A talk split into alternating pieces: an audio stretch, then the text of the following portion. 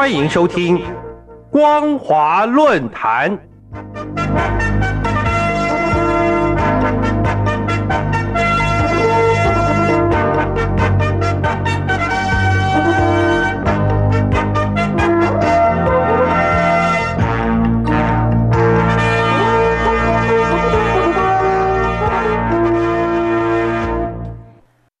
各位听众朋友，大家好，欢迎收听今天的光华论坛，我是兰玲。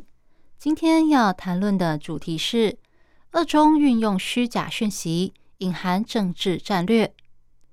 今年三月二十四号，在中国外交部的记者会上，记者询问美国国务院说，中国一直在散布假消息，包括指控美国计划在乌克兰使用生物武器。据说这些假消息的来源是莫斯科，对此你有何评论？中共外交部发言人赵立坚回答：美国的回应有诸多漏洞，各界完全有理由质疑。美国不能使用沉默和一句虚假讯息来搪塞。双方看似外交辞令的问答，实际上却反映出。国际社会对俄乌冲突诱发中俄讯息和宣传联盟的顾虑，尤其国际社会已经注意到中共散布的虚假讯息是来自莫斯科的趋势。值得注意的是，目前莫斯科散布的虚假讯息越来越像烟雾战术，我们应该对其中隐含的政治战略保持高度警戒。俄罗斯与中共同属威权主义政权，看待新闻宣传向来都从政治战略角度出发，任何军事行动也必须基于战略需要。相较于一般民主国家，新闻宣传多着重在军事行动攻防胜负与经济社会影响。因此，当双方阵营同样对乌克兰情势进行新闻宣传时，西方民主国家着重在人道救援议题，俄罗斯的政治战略却是要让乌克兰疲乏，使人道救援成为冷漠同情。以过往为例，一九三九年九月一号，美国《纽约时报》曾经以横贯全页的大标题“德军攻击波兰，轰炸城市，封锁港口”，宣告第二次世界大战来临。但数周后，西方民主国家仍未积极回应。当年十月二十七号，英国《泰晤士报》以小篇幅刊载了美国当时总统罗斯福的发言，说美国母亲的孩子们不会出国参加欧战，再度强调美国的中立立场。如今，国际媒体报道，普廷曾经提醒美国总统拜登，莫忘美国先贤对欧陆战争保持的中立立场。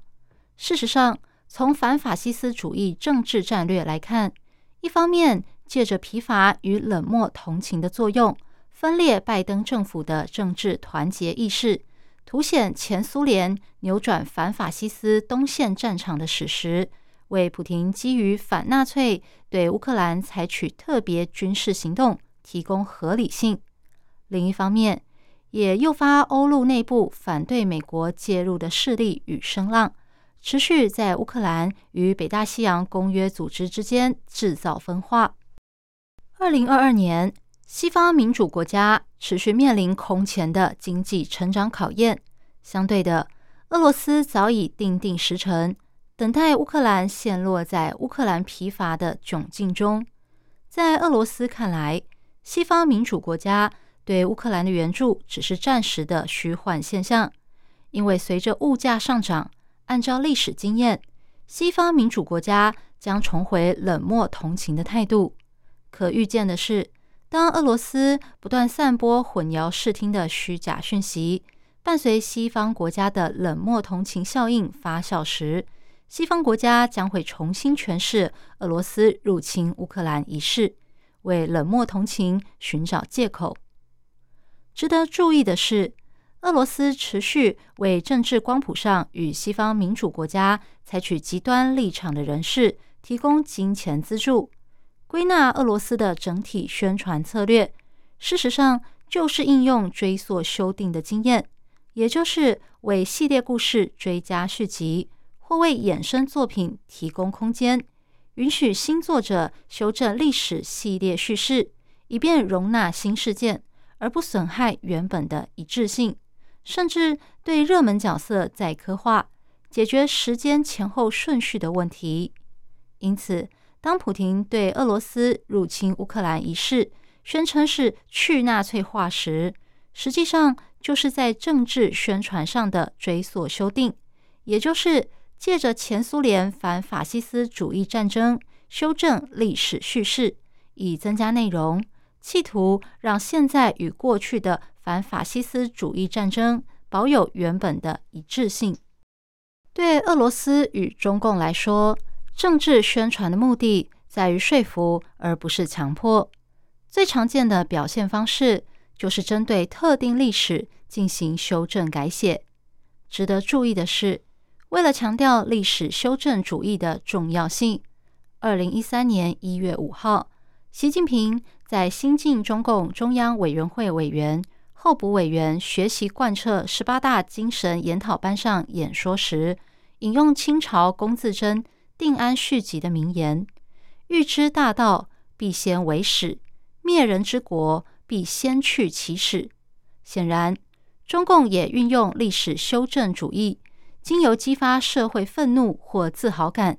将民众团结在威权领导者设定的议程下。